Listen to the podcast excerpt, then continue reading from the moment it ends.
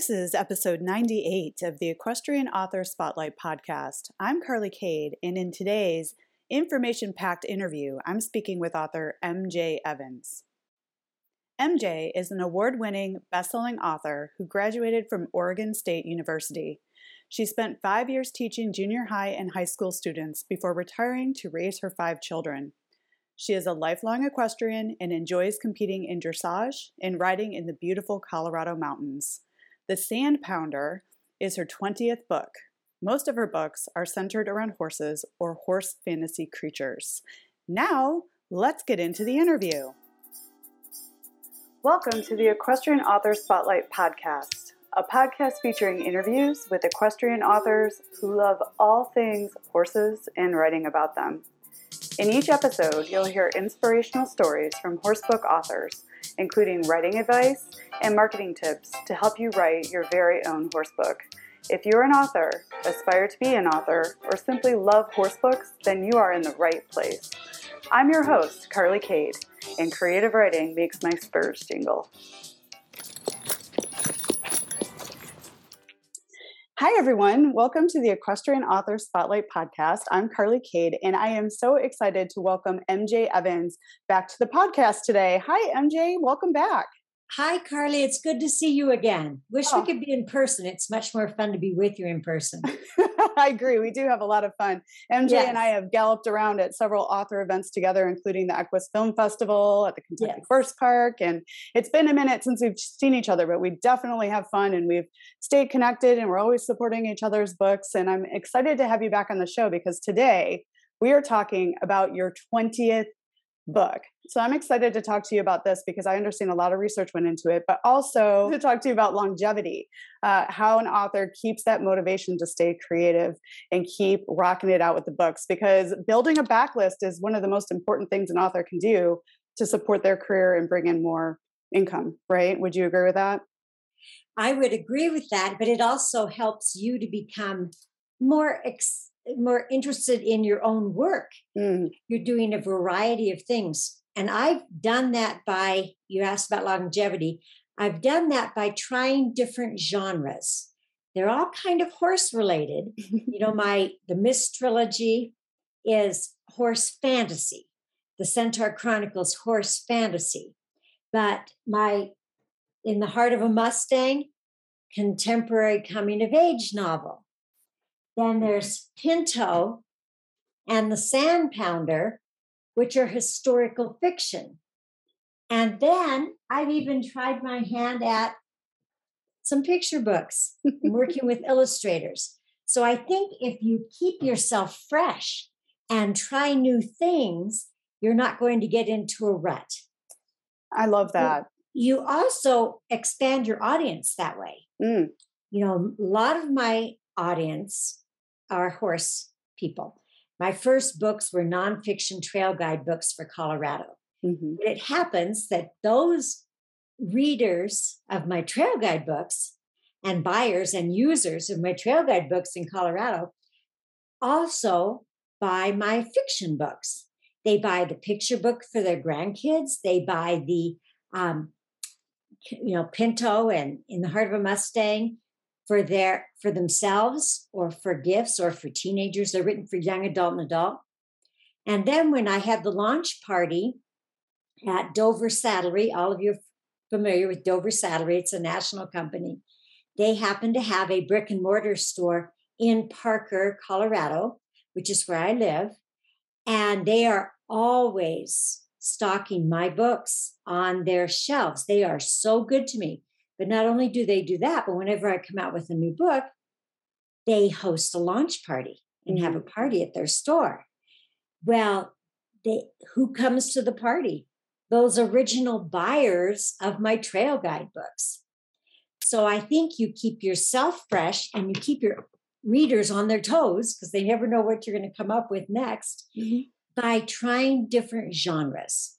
And my current favorite genre is historical fiction. And I know we'll talk about that some more when we talk about the the sand pounder.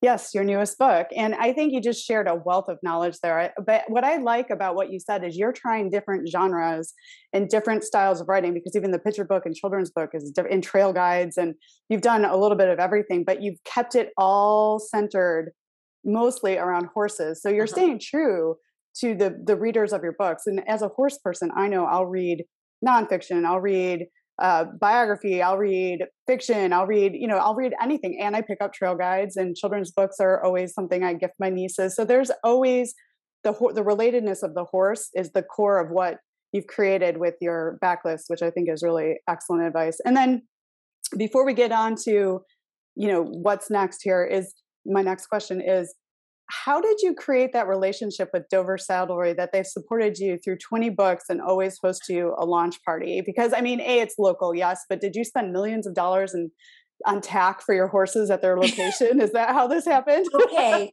So, yeah, which one of you out there does not spend millions of dollars on tack and blankets and clothing? And, you know, I mean, even my horse shirt, you know, yes. you know, we're, it's an addiction. It's mm-hmm. very sad. But I developed the relationship by going in and talking to them. Mm. I started approaching them about the trail guide books. And the trail guide books are for Denver area. Mm-hmm. So they're they're well, except the fourth one is Riding Colorado and beyond. So it's uh, the states around Colorado as well. But but basically, it's for horse riders in Colorado. So when I wanted to sell that book, I didn't even put it on book one and two are not even on Amazon unless somebody's reselling themselves. They are just sold through tack and feed stores in the Denver area between Fort Collins and Colorado Springs. So that geographic area. Mm-hmm. And I just got a little case that held five of the books. And I walked into the tack and feed stores and I asked them if they would sell my books. And I said, and I will guarantee you can return if they don't sell. Well, my first printing was a thousand books. They were sold out in three weeks. Wow. I had to reorder. I ordered, reordered 2,000 books. Those were re- sold out in less than a month. And just in that small geographic area. Mm-hmm. So you know, any of you who are interested in writing, if you really want to sell, nonfiction and romance are kind of the two biggest sellers. And nonfiction sells if you fill a niche mm-hmm. and you fulfill a need for that niche audience. Mm-hmm. So, my niche audience was horse people in the Denver area. I fulfilled a need because we have so many fabulous fabulous trails, but people didn't know where they were. And it's just not enough to go in and get a hiking book that has a little horse symbol on it. That's not good enough for horse people. Mm-hmm. We need to know what the parking lot's like. We need to know if there are water crossings, bridge crossings, mountain bikers, hikers with backpacks on. We need to know what we're going to face when when we get to that trail. I went to some trails that were just, I couldn't even park my trailer there. Mm-hmm. So I had to leave, even though the trail was open to horses, according to the Forest Service. Well, that doesn't do us a lot of good if we can't get in there. So if you if you're interested in writing and really selling, write to market. Mm-hmm. Who is your market? And in that case, it was trail riders in the Denver area still sells like crazy. Though I now have four of those books and they sell like crazy. Oh yeah, as a trail rider, I completely associate with what you're saying there. I mean, you need to know the terrain. Some horses are not good with mountain bikes, and if the trails are excessively busy, and the parking is very important. So you definitely filled a need. But I also like not only did you fill a need, you went hyper local and started with your audience there. Now, I imagine people coming to Colorado would pick up this book who are bringing their horses to ride, but you started very local. And so don't overlook the power of local, your local community and what you can do with your books inside of right. your community. And it doesn't have to be a book, a bookstore. Right. I didn't sell them to bookstores at all. Although Borders, when the first book came out, picked it up at their local stores. Now Borders doesn't even. I miss Borders. I used to love Borders. Yeah, I used to love it. They picked it up, but the generally go where your buyers are going to be. Mm-hmm. Now, where are buyers going to be? They're going to be at Dover. Mm-hmm. They're going to be at Murdoch's, a, a local um, feed store. They're going to be where they're spending their money because we horse people are really good at spending money and they're going to be where they buy feed, where they buy clothing, where they buy tack. And those are the places I went to, not a bookstore. And those books have sold like crazy. Yeah, that's awesome. And if you want more information about MJ's trail riding books, we go into uh, uh, go into those in depth in your uh, previous episode when you were on the show before. So I'll make sure to link to that so people can learn a little bit more because you actually did the research and went into these trails and rode them yourself, which leads me to because we we kind of skipped around a little because that was a great conversation that just organically happened. But tell listeners a little bit about your history with horses and how it motivated you to step into the world of writing horse books. Okay. Now, I would say if you're going to jump into the fiction world, mm-hmm. start with something you're passionate about mm-hmm. something that you love and that you're a semi expert on. It's not to say that everything you write about you're going to be an expert on. There is such a thing as research, mm-hmm. which you have to do even for a fantasy. But when people read my books, they know that I know and love horses.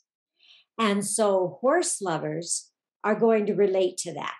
Mm-hmm. People who love history are going to appreciate the history research. But people who love horses are going to appreciate the horse knowledge that's in the book. Now, I was born with manure in my blood to a non horse family. My poor parents could not figure this girl out. I didn't want to do anything but be with a horse. And my mother was a ballet teacher. I was the worst student in the class, the one hanging on the bars and making faces in the mirrors. I just wanted to be with a horse. So um, finally, when I was eight years old, I started taking English writing lessons. By the time I was 10, I was taking twice a week a flat class and a jumping class. And by the time I was 13, I bought my own horse with my own money. Impressive and I had to support him myself. My parents didn't have a lot of money. Mm-hmm. And so I had to work to support my horse. I, before I was old enough to get a job, I cleaned neighbors' houses. I babysat on the weekends. I walked polo ponies at the stable. I did whatever I needed to do to support my horse. I never got in trouble because I didn't have time. and and I certainly didn't get waste any money on clothes or makeup, as you can probably tell by looking at me. But I took care of my horse myself. So now this was how many 50 some years ago. So I would make like 50 cents an hour babysitting. So everything's relative, you know, mm-hmm. as as the salaries go up, the prices go up. So it all ends up the same in the end. Now I was really blessed that right in my town was a uh, chapter of the US Pony Club. When I got my own horse, I discovered there was a big gap in my knowledge, and that was all the horsemanship stuff we need to know. Wow. So I am so grateful to Pony Club for the emphasis they had on horsemanship and taught and they taught me how to care for my horse it's a never ending process we can always learn new things and oh, everybody has different opinions. You know, the old joke is if you get five horsewomen in a room, you'll get six different opinions. so there's a lot to learn, and it's a process. Absolutely. You still are a horse owner today, which which I also love. But I love how you took all that knowledge and then you brought that to writing your books, which is something you love. And and I'm glad that the Pony Club taught you the horsemanship because that is really where the I believe the true connection happens. It's not just getting on the saddle or getting on their back and riding. It's the the grooming, the you know the the checking them out, the bonding time, the you know knowing how to put the tack on the horse, and then uh-huh. all the lessons learned through just being responsible for an enormous animal like gives you a lot of a lot of depth to work with when you go to write books and you've written 20 of them so let's talk about your and i love that they're all horse based but in you've worked with different genres I, I think that's so amazing and it's a good way to stay fresh like you said so let's talk about your newest book, The Sand Pounder, and what inspired this book? Yeah. Well, you know, the funny thing is, uh, whenever I go do an author presentation at a school or writing club, writing club, not writing, they always ask me, well, where do you get your ideas? And it's funny, and you I'm sure you could attest to this. They they come in the strangest places. It's not like I sit down in my chair and I say, okay, let me think of an idea to write a story about. It doesn't work that way, at least not with me. I agree. The ideas come in stra- at strange times in strange places. And this book actually came when someone sent me a photograph of one of the original sand pounders, a black and white photo. They sent it to me on Facebook and said, Hey, Margie, write a book about this. So I started looking into the sand pounders. And those of you who don't know, if you've never heard of the sand pounders, you are not alone. Mm-hmm. Most people have never heard of the sand pounders. I haven't heard of the sand pounders. I'm, yeah. I'm intrigued. What's a sand pounder? I know. Isn't that interesting? yes. These sand pounders actually existed during World War II from 1942 to 1944, kind of mid 42 to mid 44. The US Coast Guard had a mounted beach patrol that they named the Sand Pounders. Mm-hmm. And they put a call out to horsemen all over the country to join this division of the Coast Guard to protect the US from invasion. And there was there were legitimate reasons to be concerned. You know, we have, had been attacked in, on December 7th, 1941 in Pearl Harbor. Mm-hmm. But not only that, the Japanese uh, about six months later, also shelled a fort along the Oregon coast called Fort Stevens. Mm. And so people on the West Coast and on the East Coast felt very vulnerable. And so the Coast Guard was called upon to protect our shores. And they put together the Sand Pounders. And there were 3,000 riders at, at the peak that would patrol the beaches on the East Coast, West Coast, and in Texas. Now, of course, they couldn't patrol all coasts on horseback because some are, you know, that a horse can't go along. You know, they had to be a beach. They couldn't be a rocky cliff. Right. They also had to be uh, beaches that were accessible to a horse.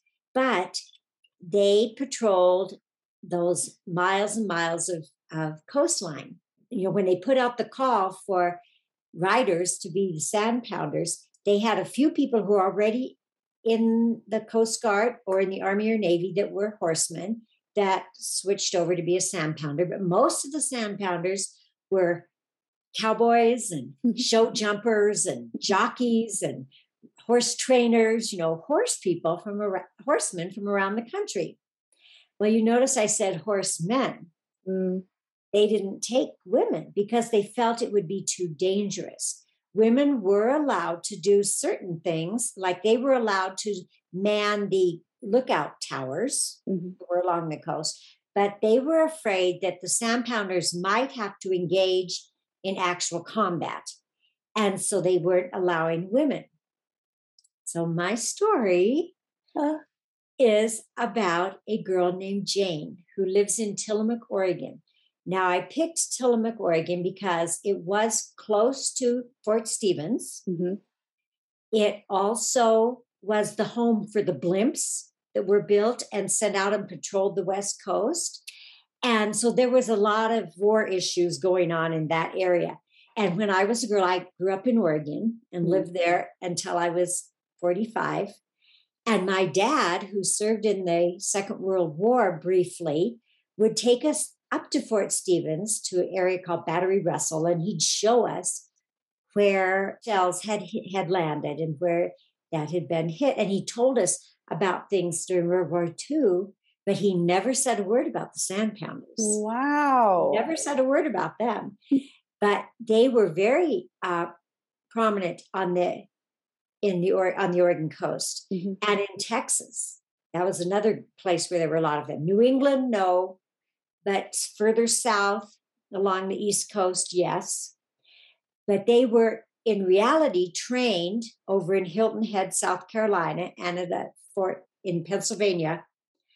But because this is historical fiction, mm-hmm. I could create what I wanted.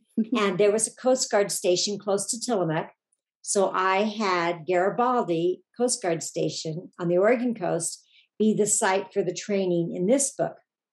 And I had Jane disguise herself as a ah. man. She just graduated from high school.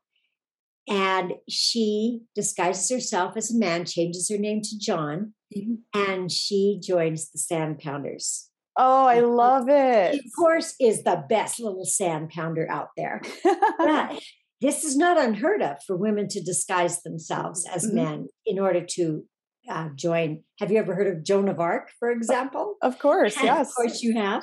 And then during the Civil War, there's a, several examples of women who wanted to stay with their husbands during the Civil War. Mm-hmm. So they disguised their, themselves as men so they could fight alongside their husbands. So it's not unheard of for that to happen. But she becomes a great sand pounder. Now, a uh, funny thing that I did in this, you know, you've got the fiction here. You know, for example, the fact that she disguised herself as a man, and there's no record of that happening in the Sand Pounders. Mm-hmm. And that I set the training in Tillamook, which isn't where they would have trained. but at the same time, Tillamook, at the end of the book, where they phased out the sand pounders, they auctioned off the horses, and they Tillamook had an auction at their fairgrounds for some of the sand pounders' horses, and they sold the horses at the highest average price of the whole country. Oh, wow. So Tillamook was involved in this, and so it was a logical place to set the story. But uh, and probably some of you have heard of Tillamook cheese. I know. I was going to say best yeah. cheese ever, and they make yeah. ice cream and they make uh, right. uh, cream cheese. right. So you know that name Tillamook, mm-hmm. and and so I mentioned some of those things in the book because that Tillamook cheese factory's been there for a long, long time. Wow. That is amazing. I mean, I love this. There's a whole lot to unpack in what you just shared there, but but one, I love I love that we're still uncovering the way horses have been connected to humans and helped us through all the greatest moments of our lives whether they're good or bad you know from cultivating fields to getting us across the country from the east to the west to being a sand pounder which is something i think horse people are going to be fascinated to learn about because this is new and you as a writer get to bring these stories to life but also re- because it's historical fiction you can reposition things like you put it in oregon which is something that you're close that you're close to you're familiar with you grew up you understand right? But you got the the core of the story right. You you flipped it on its head and you gave the woman dressed as a man the lead role and then you incorporated something in our history that maybe not a lot of people are aware of and you brought that to light so that's the power of being a writer you can mm-hmm. expose people to things that sometimes get left out of history through historical fiction and that's the truth of the matter. So I know when I sent over the interview questions, you said research was an enormous part of writing this book. Now, tell me about that because it all started with a Facebook photo post that someone sent to you.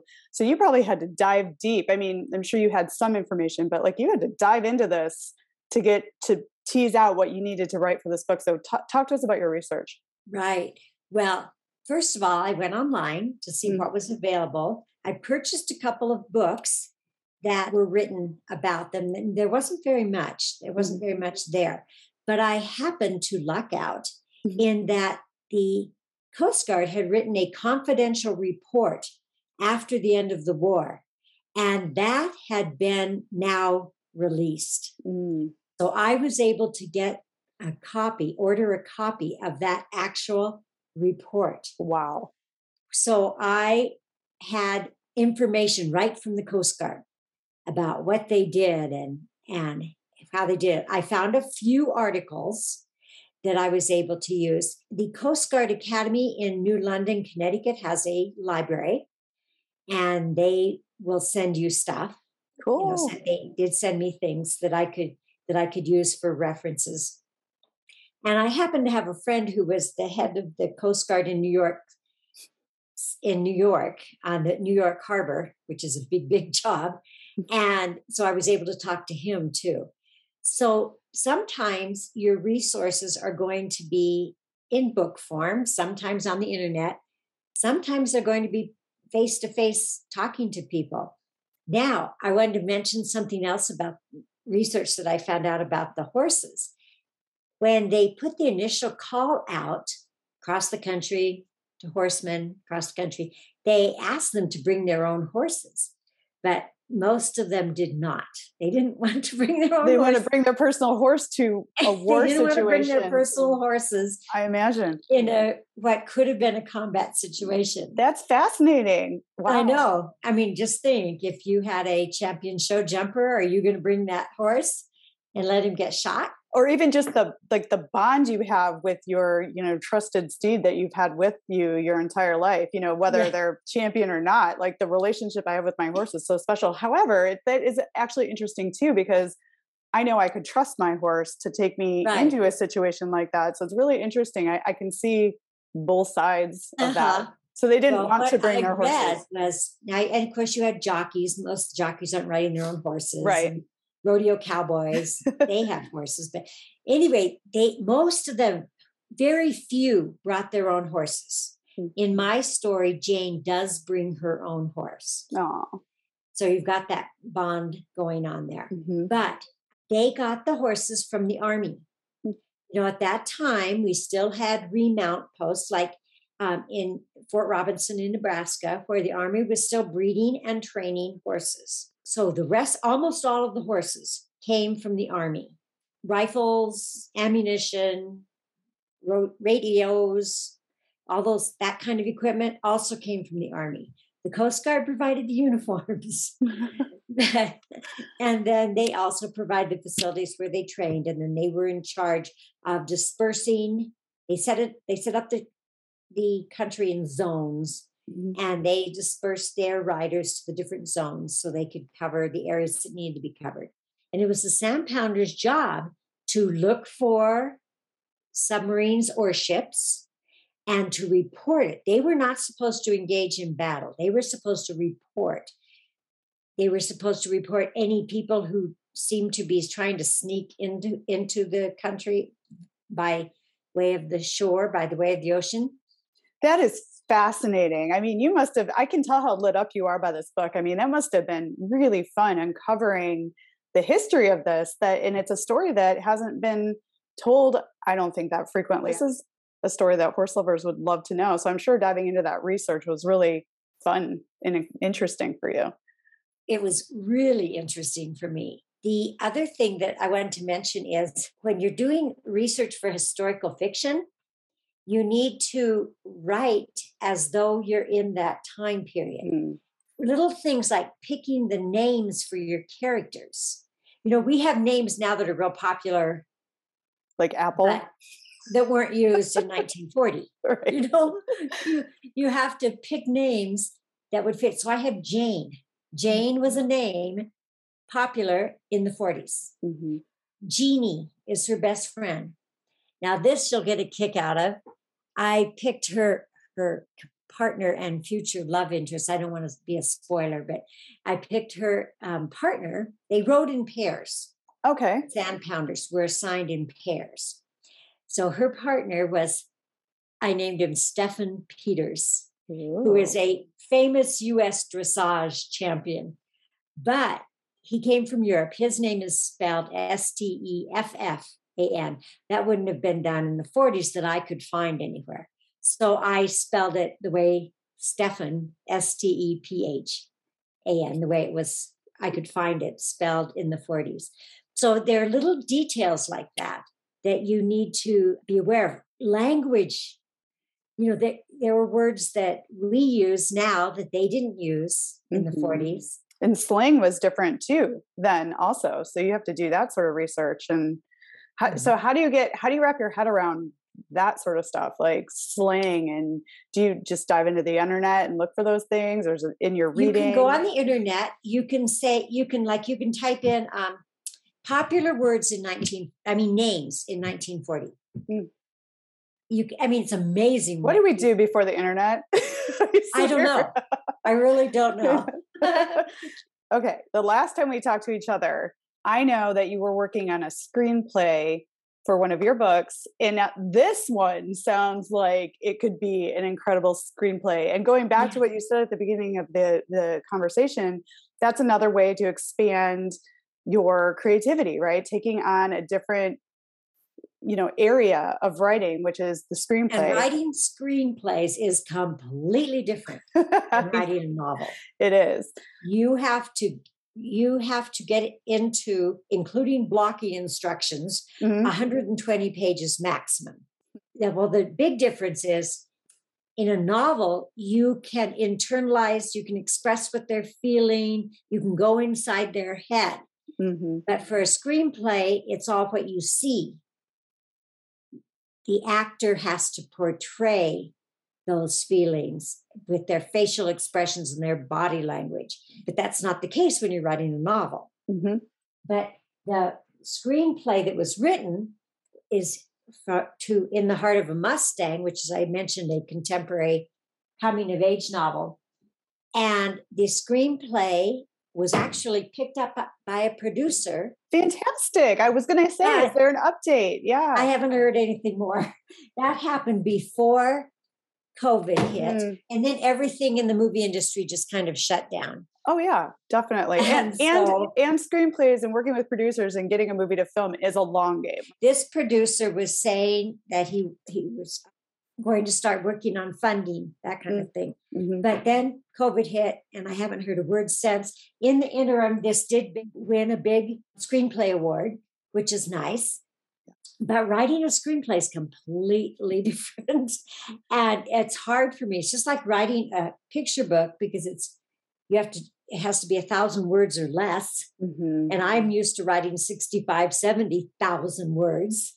So that's hard for, for somebody like me but that's good for your your mind and your creativity to be able to expand and then come back and shorten it up but also look from different perspectives like how is this when someone's reading it inside their how do i make the movie in their mind but then you strip it down because it is your intellectual property you can make it so many different versions of itself and you own it so how right. did you get yourself in the mindset for the screenplay? Did you work with another? I was working writer? with a professional screenwriter. Okay, that must have helped. And we worked together, went back and forth, back and forth. Mm-hmm. And she kind of made me do it right. she, she would chop out a lot of stuff. Yeah. Yeah, so, and which I've heard is is very it's very difficult for an author to do oh, that to chop things I mean, out. What's yeah. the hardest thing for us to write?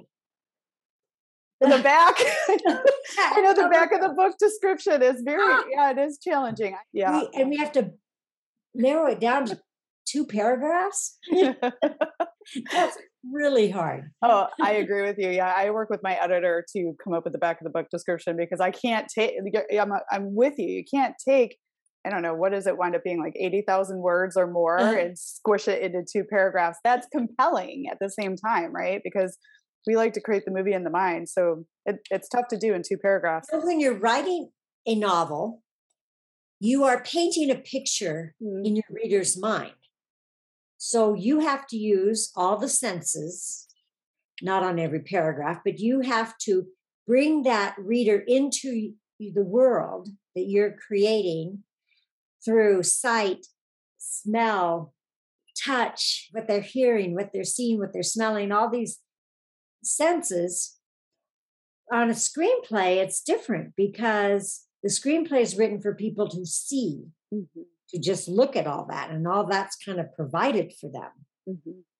so it, it's much much different. That's interesting. So are you thinking about maybe doing it again with the sand pounder? I mean i can see hollywood jumping all over this one because everybody loves the horse you know war movies. Like those are the ones that you know horse racing movies and then the ones about horses at war are generally the ones that tend to be made well i think. Well you know i haven't hadn't gotten that far in terms of thinking about it my brain really is one of a novelist uh, not a screenwriter yeah and so it, you know it takes somebody pushing me mm-hmm. to do it which is mm-hmm. what happened with in the heart of a mustang mm-hmm. and so you know if somebody I don't know. I don't know. if someone if comes at you with way. a riding crop and really wants it, you might consider it, is what you're saying. it's going to take a dressage whip, I'm afraid. Whip. I love it. Dressage whip getting after you. But you know, it, it's it's neat that it's always out there, and you've tried your hand at it, right? And you have a producer interested in the other screenplay, so it's almost like you got to kind of watch how much you bite off, right? Like maybe just stay there, see what's happening with production on that, just keep pushing that one forward, and then if you know how things go, sometimes people come and they want to buy your book, and then they send it to a screenwriter, right? So there's a lot of possibilities. That has happened to people. Has has ha- has happened to people. Yeah. But you know, there's a lot of World War II movies, mm-hmm. but they've really focused on Europe or mm-hmm. Japan, mm-hmm. not what was happening to the citizens of the U.S. Right. And the lives they were living with the coupons and having to ration everything and washing their aluminum foil because they couldn't get new aluminum foil, so they'd reuse it and wash it. And, I mean, there were a lot of things that I mentioned in the book about um, what the people in the US were having to do to A, support the war effort, and B, because they had no choice. Right. Yeah. So, and that that would be an interesting twist in terms of uh, reaching a different, little different audience because it's not a, there's not a bunch of guns and battles. One woman, they do find a dead body on the beach. And actually, that account was historical fiction, literary license, right? yes. The author's prerogative. That event was one of the things that I read about in that report from the Coast Guard that actually happened in Washington state. Mm. That event that I have in the book happening in Oregon actually happened in Washington, but it did happen where a Russian freighter crashes against the cliffs, they discover it because they find a woman's body on the beach and then they actually rescue the Russians who are on that freighter. So wow, I mean this story sounds phenomenal. I mean and in I imagine as you've written 20 books, you've grown exponentially as a writer. Like what would you say like what advice would you give to yourself when you were just starting out knowing now what you know? I have a whole author presentation a two hour presentation that i put together for writers conferences oh awesome. titled, but i wish i had known before i wrote my first book.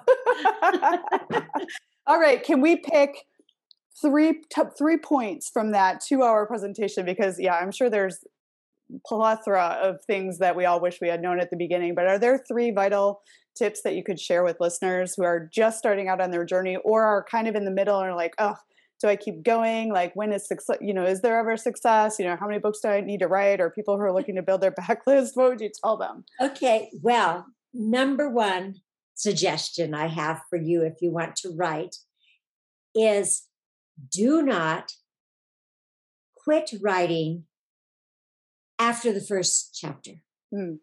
I have so many people who come up to me and say, Oh, I started to write a book and I got stuck on the first chapter and I kept going back trying to make it perfect. And I said, That was your problem. Mm. If you want to get a book done, you need to sit down and write it, write it, write it, write it, write it, write it, and get to the very end before you ever look back. Mm-hmm. Because until you get the first draft done. That's just your first draft. You've all been to school, you know what a first draft is. You don't have anything but an idea in your head. Mm-hmm. But you've got to get that first draft done to have your foundation. Mm-hmm. That's the foundation of your book. Then you can go back and start building upon that foundation. You can embellish, you can expand areas, you can take out things that don't seem to make any sense, you know. But you've got to get the first draft done. Then you go back. Now, for example, my first drafts of a book that ends up being about 65,000 words, you need to know industry standards too. I mean, there's so much I could say, but industry standards for a young adult book is generally between 50 to 70,000 words. Mm-hmm. So I aim for about 65,000 words. Well, my first draft is only about 45,000 words. But when I go back over and over and over, first draft, second draft, third draft, fourth draft, each time it gets a little bigger until by the end, I've got about 65,000 words. Mm-hmm. Or actually, then you have more, and then you start cutting out stuff that you necessary. Sometimes I feel like it's easier it to add ways. than for remove. But yes, I, I, I agree with you. Don't look back. Keep going forward. Right. You, know, you kind of you know have an idea of where you want to go, but go forward because that's where I notice a lot of authors get like held up is they keep going back and editing and editing and editing, editing a editing. chapter, and you never keep going forward. You just got to keep never go forward. forward. You've got to just get that whole thing down. Now, I don't. Okay, sorry, creative writing teachers that I've had in the past. I don't outline, create the whole story in my head. Usually, mm-hmm. while I'm mm-hmm. riding my horse up in the mountains, mm-hmm. I create the whole story in my head. And when I have it where I have the beginning, middle, end, and I'm comfortable with what I've got in my head, not to say it doesn't change a lot, but I've got the story in my head, that's when I start writing. And I write the whole first draft before ever looking back. Mm-hmm. Okay, that's my tip number one if you want to get a book done.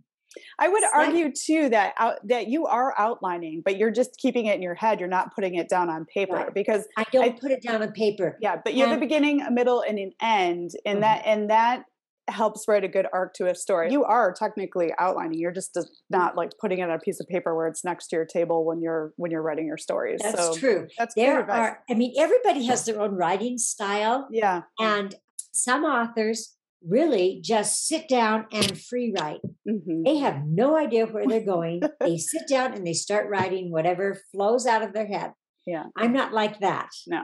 I'm more organized than that. I hope I know who my characters are going to be. I know where they're going to come into the story and why. You know, I have that figured out already. But everybody has their own style.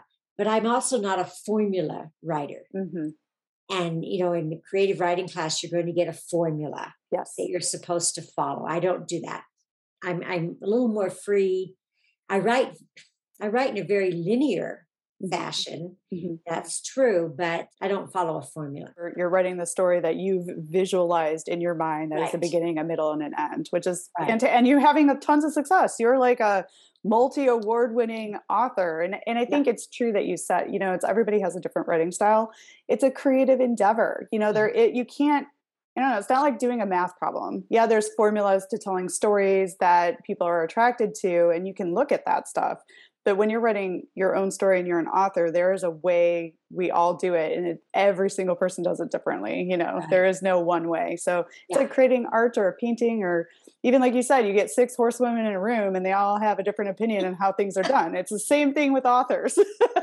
That's that's for sure. Yeah. Now my probably second tip would be always hire a professional editor. Oh 100% you cannot edit your own work. Mm-hmm. Your brain knows the story too well. You skip over things, you miss typos. Now, I have seen error typos in Random House, eh, the biggest New York publishers. They do miss things occasionally. So, mm-hmm. you know, I'm not going to be, you know, too hard on missing one or two typos. But when you are trying to do it yourself, you're going to miss way too much. Mm-hmm. So, and you also, because the story makes sense to you, doesn't necessarily mean it's going to make sense to your reader. So I use beta readers that, and generally I have beta readers that know something about the subject. And then I use professional editors. Mm-hmm.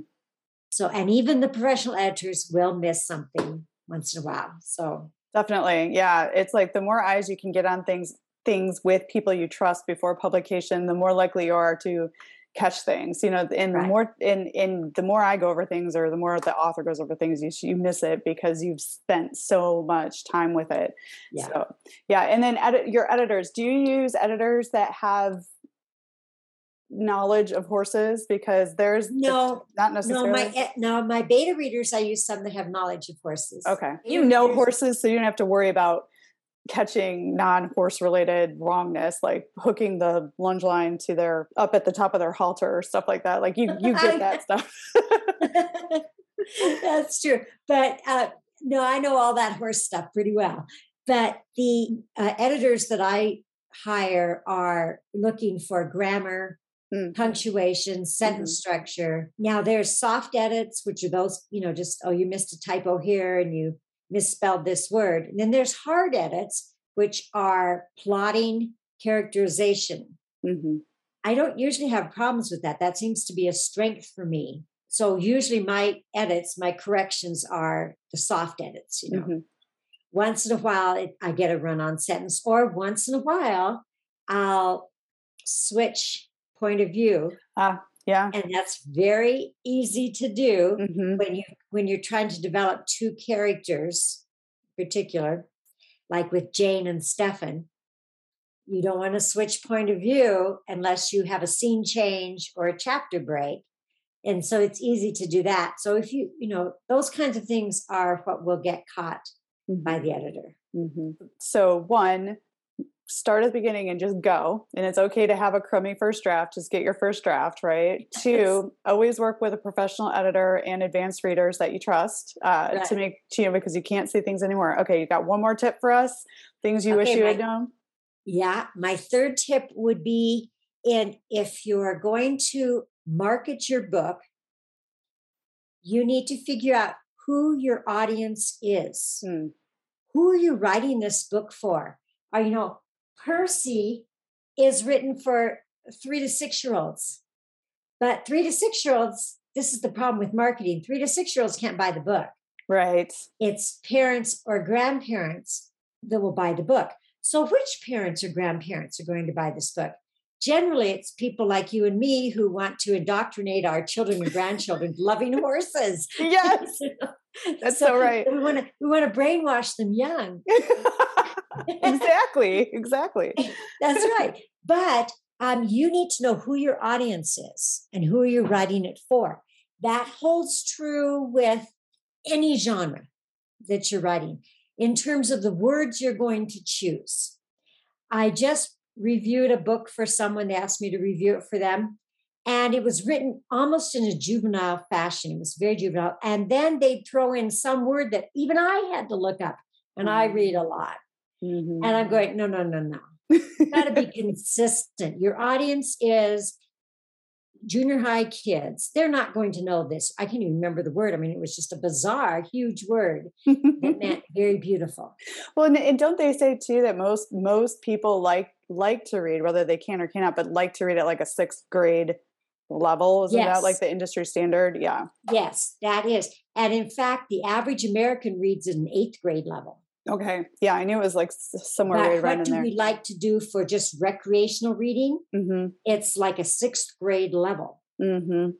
So you want to aim, and there are there are websites that you can use that can rate your your writing, so you know what age group it's written for. But you've got to target that audience and keep your mind on who that audience is.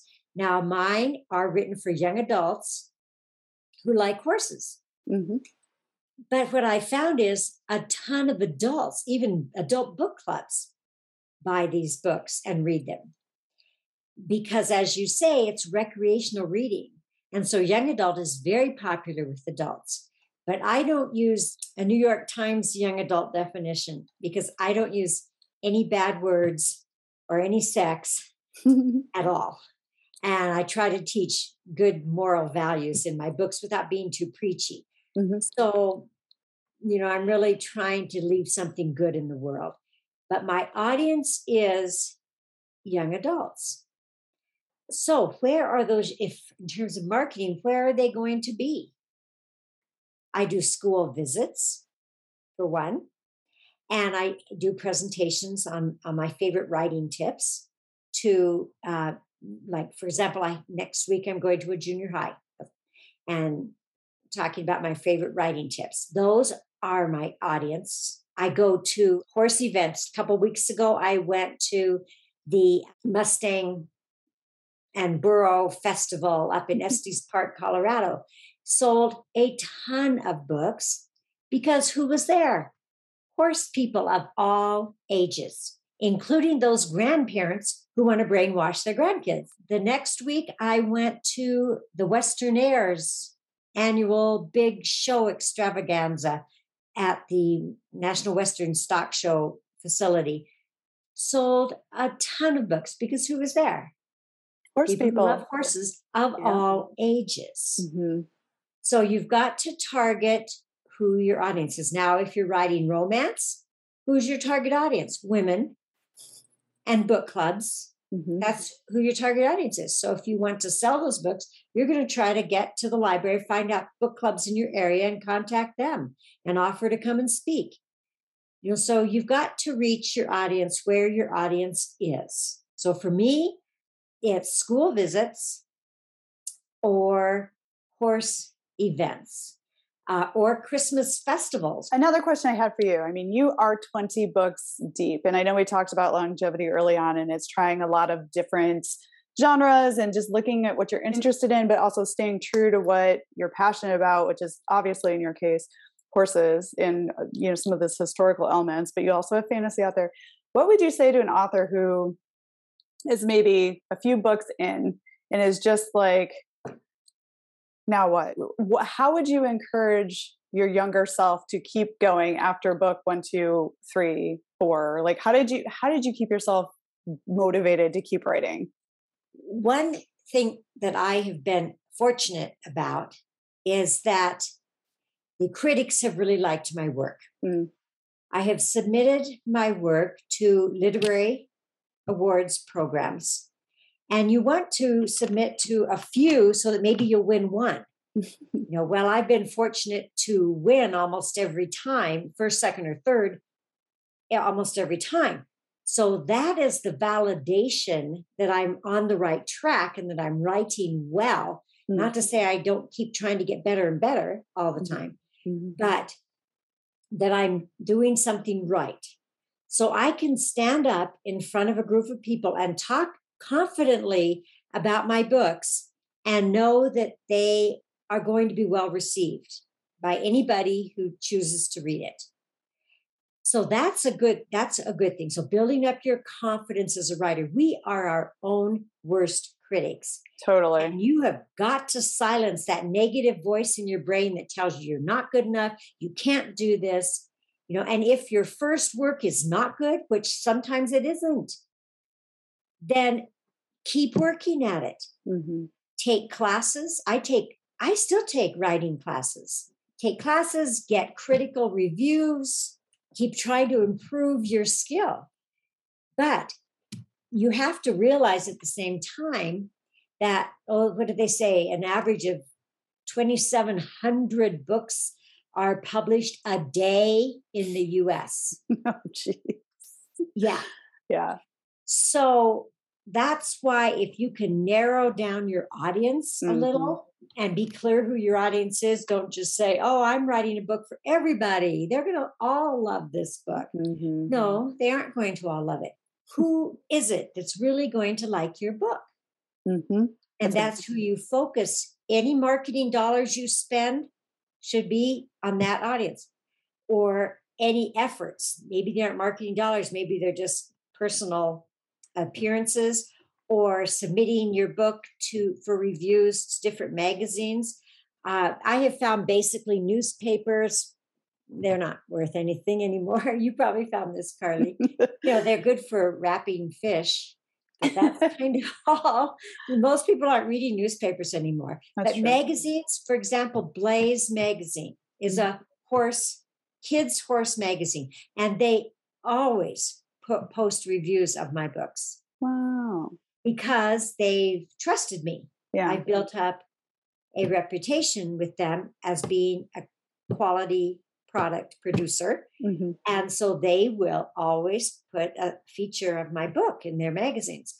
So, and there are other magazines, you know, horse periodicals that you could focus on if you were writing for the horse community. Mm-hmm. Real, really, it's create a good product, build good relationships in your community, know your audience, and target the right people. Way to break through the noise, especially with this many books being published, is to really really dig deep in who are who is the right audience for this book right so so i think you just offered some really smart advice and keep going right because right, writing is like writing. There's always something more to learn. You can always improve upon your craft. And i'll tell you there's nothing like writing that first book. If you're being called forward do it. Like i think there's a statistic out there that like 80% of people say they want to write a book and only like 3% ever do. So if you write a book, you've only you, you only have room to grow because once you do it, you know you can do it, right? But you're always improving upon your craft, just like you're always improving upon your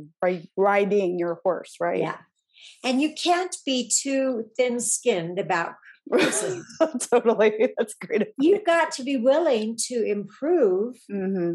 um, your writing, and your first book may not be very good. My first fiction book was the Mist trilogy mm-hmm. and Behind the Mist, and it was picked up by a, a traditional publisher, but their editor had a lot of criticism for me.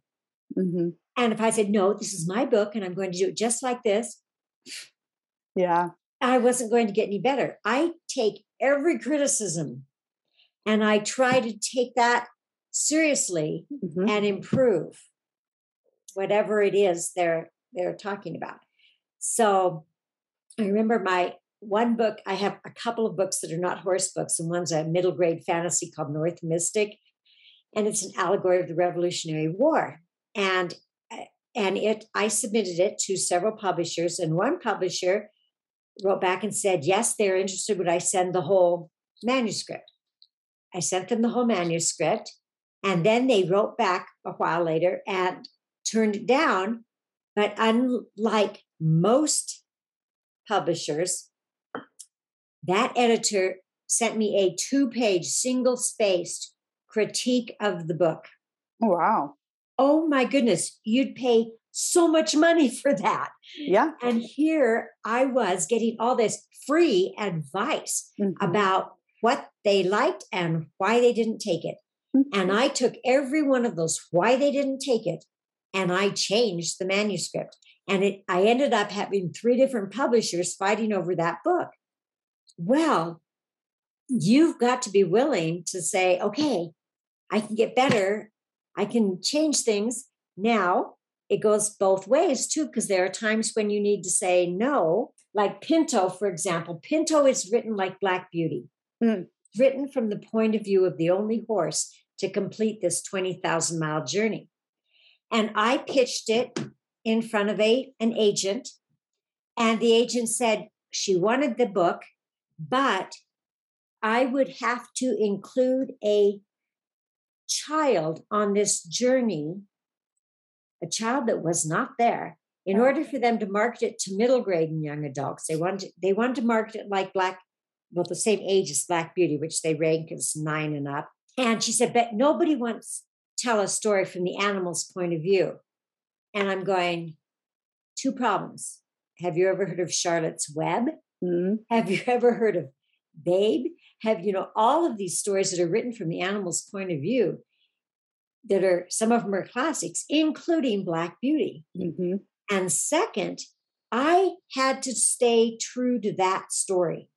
I was using a real event that happened, just telling it from the horse's point of view but I was reading their journals, and those men did not have a kid on this journey with them. That would also almost be sick. Right. You know? It was like it was a rugged trip. It was it was yeah. a rugged trip, and those four men nearly starved to death. They could barely feed themselves, let alone have another kid come along. and so there are times where you have to mm-hmm. say, no, I actually know better. And that book has won a dozen literary awards. So I was right in that case. Yeah, and, and you know it was wrong. And I feel like your gut sometimes knows, right? So so good on I mean, again, it's all subjective. It's like this is such a crazy space to work inside of and you know, it's you have to stick to your guns in some places. You have to be able to accept the feedback in some places, but you also have to be able to say, no, I don't I don't take that feedback because I know that's not the right direction here. So it's yeah. like it's almost like you just got to trust your intuition on right. some of these decisions and what advice you take and what you don't and what feedback you take and what you don't. But you should you should definitely be open to receiving feedback, right? So that's right. that's another Definitely great piece of advice. And examine it and learn from it, uh one way or the other. Yep. And, and you're and, you're prime example of that. You've been doing your 20 books in and, and you're winning awards and you're out there speaking on behalf of the art of writing and you're, you know, you are putting good in the world, uh, MJ, and I really appreciate all that you do. And I love this conversation that we're having. You have shared so much awesome information.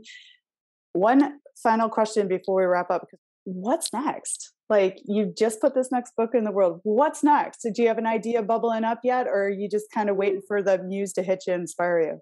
No, I already am already starting research on my next book. Awesome. That's so great. and the book is actually going to be another World War II story. Oh. But uh, many of you have heard of General Patton and his involvement in rescuing the Lipizzan stallions mm-hmm. from being eaten by the Russian army mm-hmm. during World War II. Many people, I mean, Disney made a movie about it. Mm-hmm. There have been a few books written about it. But what most people don't know is that it wasn't just the Lipizzans from Vienna that were stolen by the Nazis in their attempt to create a perfect horse. You know, they wanted the perfect race of people. They were also wanted the perfect war horse. They also took the Arabians, the pride and joy of Poland. Mm-hmm. And so my story is going to be on one of those horses. I just spent $94 to get an out of print book that was written about one of these Polish Arabians that was taken out of Poland. And that's, but I'm also intertwining a story about a boy who has autism, but it was before we knew what autism was. Oh, cool. I love that element. Yeah. So I'm putting that element in because horses are such healers for autistic kids. Mm-hmm. So I'm putting that element into it. So it's going to be historical fiction again, but it's going to be set in Czechoslovakia mm-hmm. during World War II with this Polish Arabian that is taken out of Poland. Oh, fantastic. I am so excited. I love how your mind works. Thank you for like like pulling pulling it back and like sh- pulling the curtains back and sharing all this great information with us and talking to us about how your author's mind works. Like this was such a fascinating conversation. Congratulations on the sand pounder, and I, am excited. This is this is a cool story to be told, and it, there's not a lot of information out there. I've never heard about this as a horse lover my entire life. So I know. Thank you, thank you for bringing it to light. Where MJ can people find more information about you and all of your books, but most importantly, your newest one, the Sand Pounder? Well, if they go to my website, which is www.dancinghorsepress.com. The first page is just kind of my blog, my running blog of news and things that are going on. And then there's a section on my books, and each has a little synopsis. And then there's a, a store where people can actually buy the books, and I autograph them. And unlike if they're sold on Amazon or Barnes and Noble, I never see them. Right. But if they're sold through the website, I actually get to autograph them and mail them on. Great gifts. great gifts. Great gifts. And then there's also a section on about me that has a little bit about about me. yeah, and and you're you're on Facebook, right? You're on uh-huh. Facebook. I have a Facebook account, Margie Evans, mm-hmm. 98. And then I have Instagram and I have Twitter. But people can probably get to all those places through your website. But I'll make sure to link to all the places where you can connect with MJ uh, and buy her books and check out her great work. And MJ, I look forward to seeing you again soon in the future. It's been far too long, and thank you. I know we need to see each other in person. I know. I want to give you a big. I'm giving you a big virtual hug right now. That's right. Hugs back. Yay. Uh, thank you for the gift of your time and for coming back on the show and sharing all this with us today. Well, thank you for giving me your time and for interviewing me. I hope what I said was helpful to someone. It will be. I totally know it. Thanks for joining us this week on the Equestrian Author Spotlight podcast. I hope you enjoy these Q&A sessions with wonderful equine authors who love all things horses and riding, just like me. Visit my website, carlykadecreative.com, where you can read the show notes and make sure you never miss a show by clicking the subscribe button now. This podcast is made possible by listeners like you. Thank you so much for your support. Want a free guide to secrets of horsebook authors? gallop over to carlykadecreative.com forward slash wisdom to have author advice delivered instantly to your inbox. If you are an author who writes about horses and would like to be spotlighted, please let me know. Visit my contact page at carlykadecreative.com to fill out a request. I'd be happy to have you on the show too. Thank you for tuning in to the Equestrian Author Spotlight podcast. See you next time. I'm your host, Carly Kade. Creative writing makes my spurs jingle.